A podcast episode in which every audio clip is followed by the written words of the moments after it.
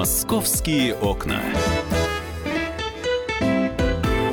Здравствуйте, мы продолжаем нашу программу «Московские окна». Половина 12 в Москве. Еще раз хочу напомнить, сегодня пятница, 26 мая. И вы знаете, с понедельника синоптики нас пугали какими-то страшными холодами. Все уже морально готовы к тому, что чуть ли не снег пойдет э, в ближайшие выходные. Э, вы знаете, я как-то вот смотрю за окно и искренне не верю, потому что, ну, на данный момент э, ни о каком даже снеге я думать не могу. Но, может быть, что-то синоптики скрывают. Вот буквально через две секунды мы узнаем, какая у нас будет погода на ближайшие два дня. Погода. Юрий Евгеньевич Варакин у нас на связи, начальник ситуационного центра Росгидромета. Юрий Евгеньевич, здравствуйте.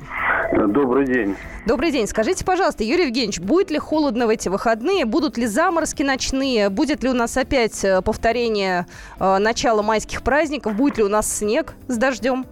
Э, значит, однозначно в Москве и по области э, снега мы не ждем, не будет.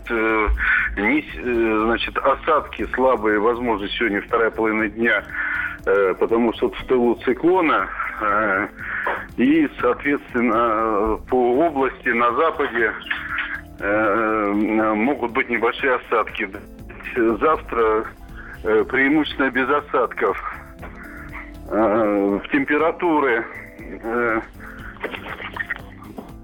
э, температуры, значит, у нас будут э, самые холодные ночи, это 28 и 29 э, минимальные на востоке, э, северо-востоке области э, будет до э, 2-4 градусов, в Москве Э, от двух до пяти ночные.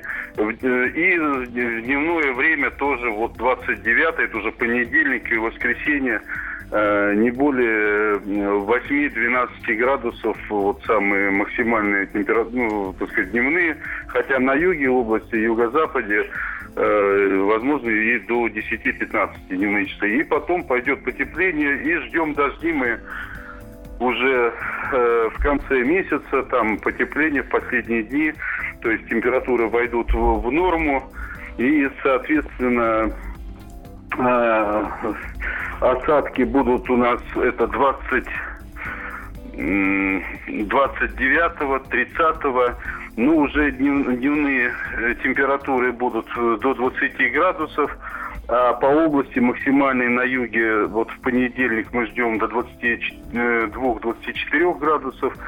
И вот э, последние два дня тоже в пределах 19-22 градусов. И уже ночные температуры, особенно во вторник, уже где-то от 7 до 10 градусов э, ночные температуры. Ну, Юрий Евгеньевич, начало... я, я надеюсь и... на то, что все-таки у нас лето-то придет, когда начнется июнь, но я имею в виду такой ну, полноценный. Вот это примерно около нормы. И первая пятидневка, чуть забегая вперед, угу. июня, начиная с 3 июня, 3-4, несмотря на то, что там э, будет влажный Атлантический воздух, то есть дождями, но температуры будут э, соответствовать климатическим нормам. То есть это дневные часы э, по области э, от 19 до 24, ну, в Москве 20-23, если центр брать, да, и, соответственно, ночные температуры от 8 до 11. То есть это как раз вот если брать со 2 по 4 июня, это как раз мы выходим на средний климатический, то есть это не ниже нормы, угу. ну и не выше нормы. Поэтому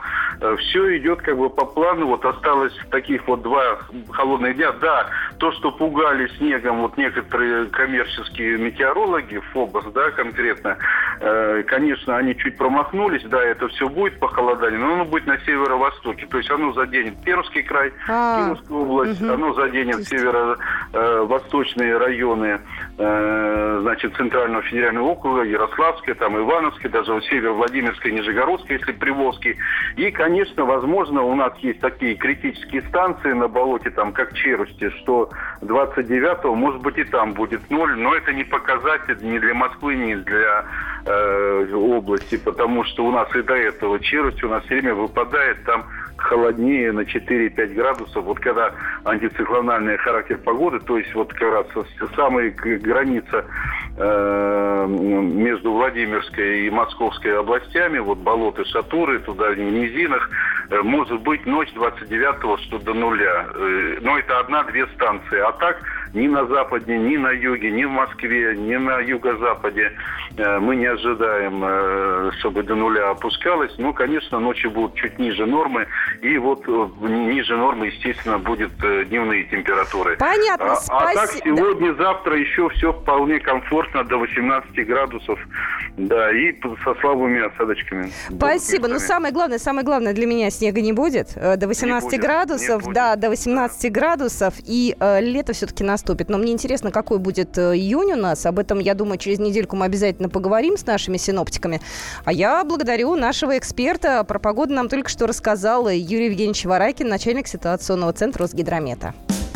«Московские окна». Какие еще московские новости обсуждают сейчас в социальных сетях и не только? Э, пришла информация, э, так скажем, предложение от главы столичного округа Арбат Евгения Бабенко. Э, он, значит, предложил полностью освободить от курильщиков, от скейбордистов и велосипедистов пешеходные улицы Москвы. И это, естественно, тут же все подхватили, давай обсуждать как так? Пешеходная улица э, без... Э, ну, курильщики-то ладно, я понимаю, что в общественных местах курить нельзя. Тут я, в общем-то, его, наверное, пойму и поддержу. Но скейты, э, какие-то э, самокаты и так далее, как же без них-то? Я вот, честно говоря, была крайне удивлена таким э, его предложением. Но для того, чтобы это э, узнать напрямую, мы позвонили Евгению Бабенко.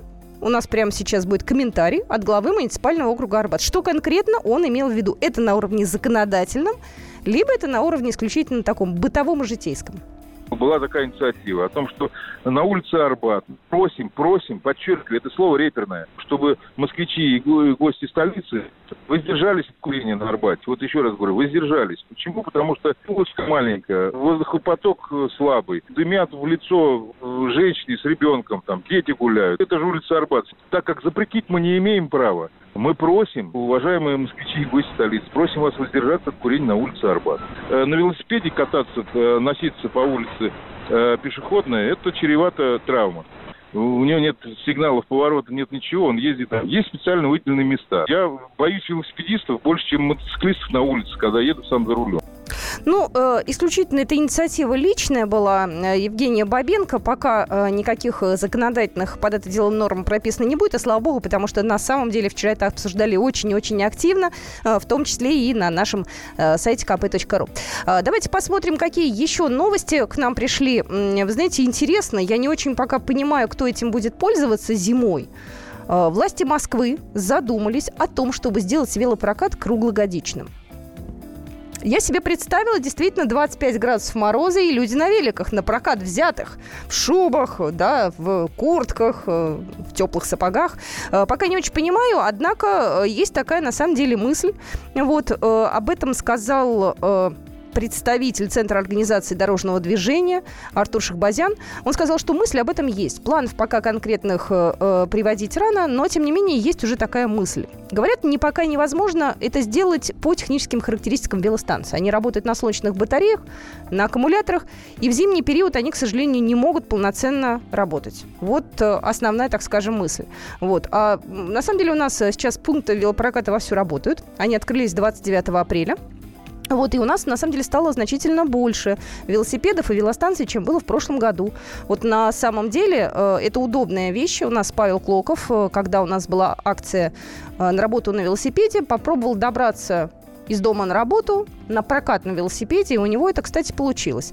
У него был вопрос исключительно к тому, как проложен путь его был, потому что действительно у нас не все приспособлено для велосипедистов, и, к сожалению, очень многое неудобно, но э, сам факт наличия велосипеда на прокат его устроил. Он удобный, взять его легко, достаточно удобно передвигаться.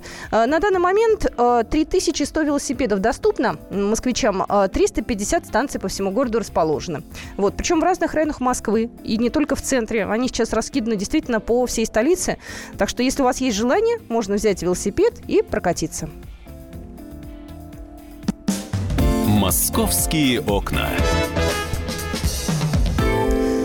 На самом деле, ни одна наша программа не проходит без обсуждений вопросов реновации. Э, завтра, хочу сказать, будет э, достаточно важный день. 27 мая завтра пройдет единый день приема депутатов Московской городской думы вместе с представителями Адвокатской палаты Москвы. Значит, завтра все желающие смогут бесплатно обратиться и задать интересующие вопросы по реновации. А, значит, как это все будет работать? Депутаты будут принимать горожан по своим избирательным округам, и если есть необходимость, будут присутствовать адвокаты. А, по э, вопросам о сносе пятиэтажек можно в любой день обращаться в офис Московского парламентского общественного центра.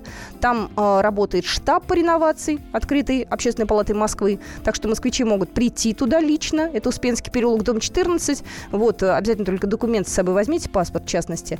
Вот, либо на горячую линию звоните. Э, вот, э, так что завтра единый день приема по реновации начинается в полдень. Куда подъехать? Какие телефоны? Вот эти все вопросы вы можете почитать э, и увидеть на нашем сайте kp.ru.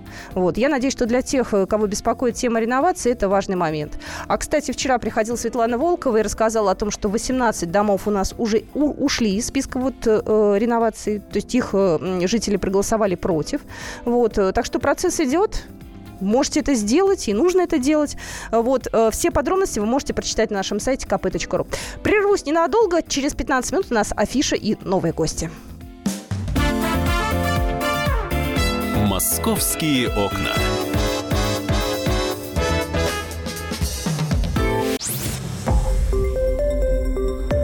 Радио «Комсомольская правда». Более сотни городов вещания – и многомиллионная аудитория. Керчь 103 и 6 FM. Эм. Севастополь 107 и 7 FM. Эм. Симферополь 107 и 8 FM. Эм. Москва 97 и 2 FM. Слушаем всей страной.